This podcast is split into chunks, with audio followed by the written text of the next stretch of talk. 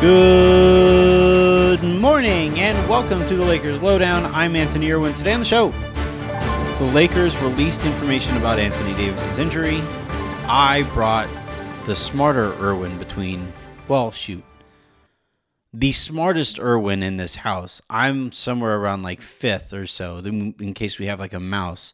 Uh, but Dr. Jen is going to be hopping on here to explain how an injury that we all saw and thought was an in, uh, an ankle injury is now apparently a midfoot injury and the differences between the two. All right, Dr. Jennifer Irwin is now here with us again. This time I got your last name right, which is always kind of exciting. Uh, today, we are just trying to figure out, with as little information as we released, which was kind of interesting how little information we were presented, felt like a red flag to me. But we are going to try to figure out the difference between what Anthony Davis is dealing with right now compared to what he would have been dealing with had he injured his ankle. How you doing? I'm doing good. So, this injury, we all saw it. He turned over his ankle. Basically, everybody watching that said, "Yeah, it's a sprained ankle." So, like what was it about that injury? I know when we were watching it live, the one thing I noticed was like he was turning as he rolled his ankle and that's not always the only factor. It's not the only factor here. But like what is it about that how can we all see this clear ankle sprain and then have it wind up being a very different injury?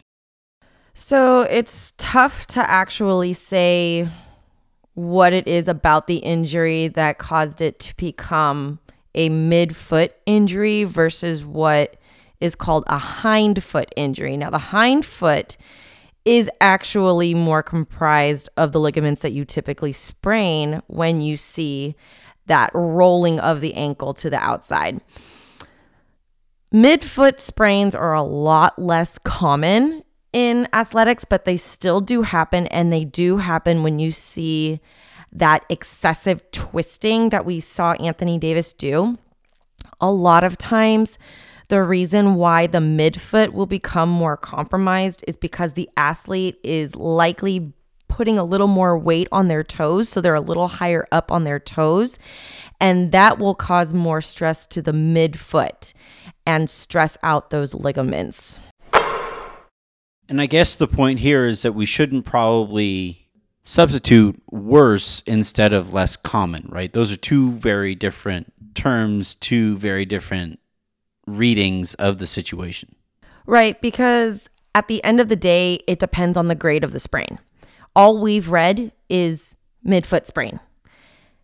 Even if it's your common lateral ankle sprain, that comes in varying degrees, right? You have your, and I've talked about this before, you have your grade one, your grade two, your grade three. Well, that goes across the board with all ligament sprains. So with this midfoot sprain, we don't know is it a grade one, a grade two, or a grade three? There's different types of ligamentous injuries with the midfoot, some that are more problematic than others. We don't know which ligament he sprained in this injury. Given the fact that they're saying that it's four weeks, we don't know if that four weeks is also non weight bearing, if he's allowed to put weight through the foot. The good news is that they're saying that he doesn't require surgery. So, you know, it's tough to say if this is worse or better than your common ankle sprain that you see in basketball. It's also four weeks before, like, it's just four weeks before he gets looked at again. It's four. It's not four weeks before like they're hoping to get him back onto the floor. It's four weeks before they take another look. Right. So they're going to reevaluate him in four weeks, which means that they're probably going to run imaging again to see how the ligaments are healing.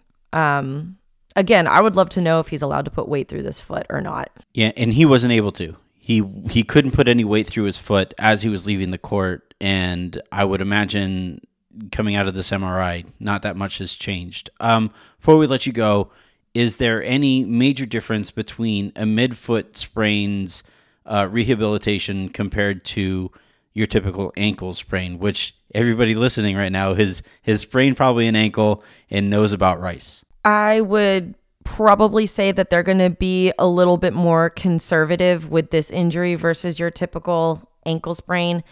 Um, I mean, especially seeing how he hobbled off the court, given that he couldn't put any weight through that foot at all, it just goes to show that it might be a little bit more involved than a typical ankle sprain, which means that they might be treating it a little bit more conservatively. They, again, might have him not putting any weight through the foot right now. They might have him in a really big boot. We don't know. Um, but I have a feeling that they're just, they're going to watch this a little bit cl- more close versus a typical ankle sprain. And now everybody listening to this, or most everybody listening to this, has played some kind of fantasy sport at some point, and especially fantasy football. And the injury that you never want to hear Stefania Bell say on her show uh, is is the Lisfranc injury. That's usually a season ender, and I just you know this is something that uh, Jeff Stotts mentioned in his tweets. I'll start with the first one. Ari Anthony Davis, midfoot injuries can be much more problematic than a lateral ankle sprain, especially if the Lisfranc area is involved.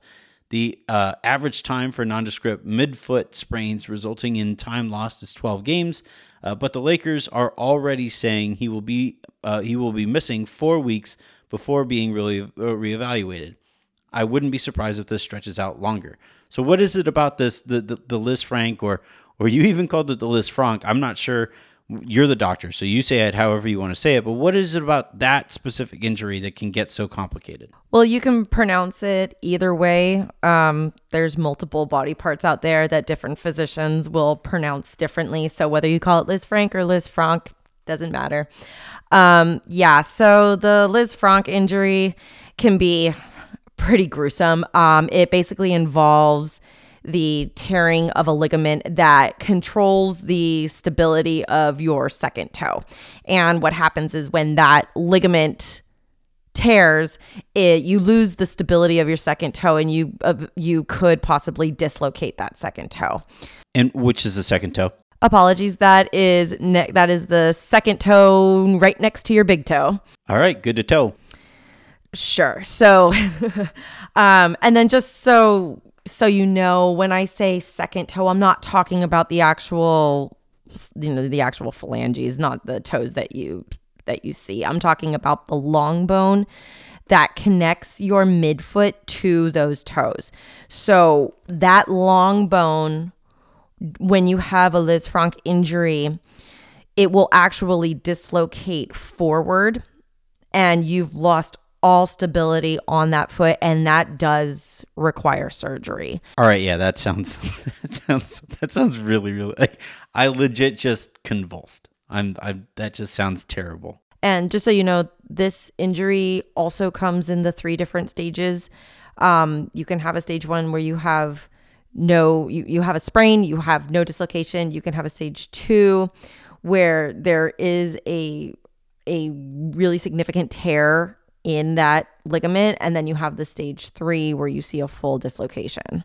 All right, last question here, and it's impossible to really answer this fully because we are still working with incomplete information here. But uh, whether it's is there a potential for more lasting impact from a midfoot sprain in general than with your typical lateral ankle sprain?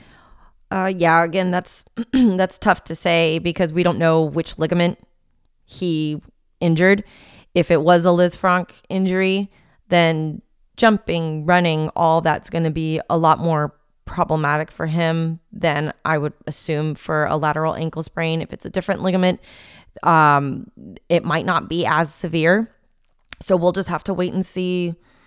You know, if they ever release the information, uh, we'll just have to wait and see you know how extensive this injury actually is. All right. Well, thank you very much, as as I'm as I was just about to close up this conversation, I don't know what you were looking at, but the faces that you were looking at just I was not prepared uh, for that. But thank you very much, babe, for uh, for hopping on with us, and uh, and we'll bring you on here soon as we get more information. Yeah, this is the problem when you um when you Google injuries. Don't do it. I just pulled up the most disgusting injury of an of a, a Frank injury. So word to the wise: stay off of Google when you're looking at pictures of injuries. All right, I'll close out those tabs and uh, get back to not working. All right, that's going to do it here for this episode of the Lakers Lowdown podcast. I'm Anthony Irwin. Make sure you guys check out the Lakers Lounge. I'm going to record Aaron Larsuel in a few hours by the time you guys are listening to this. Until then, have a good one.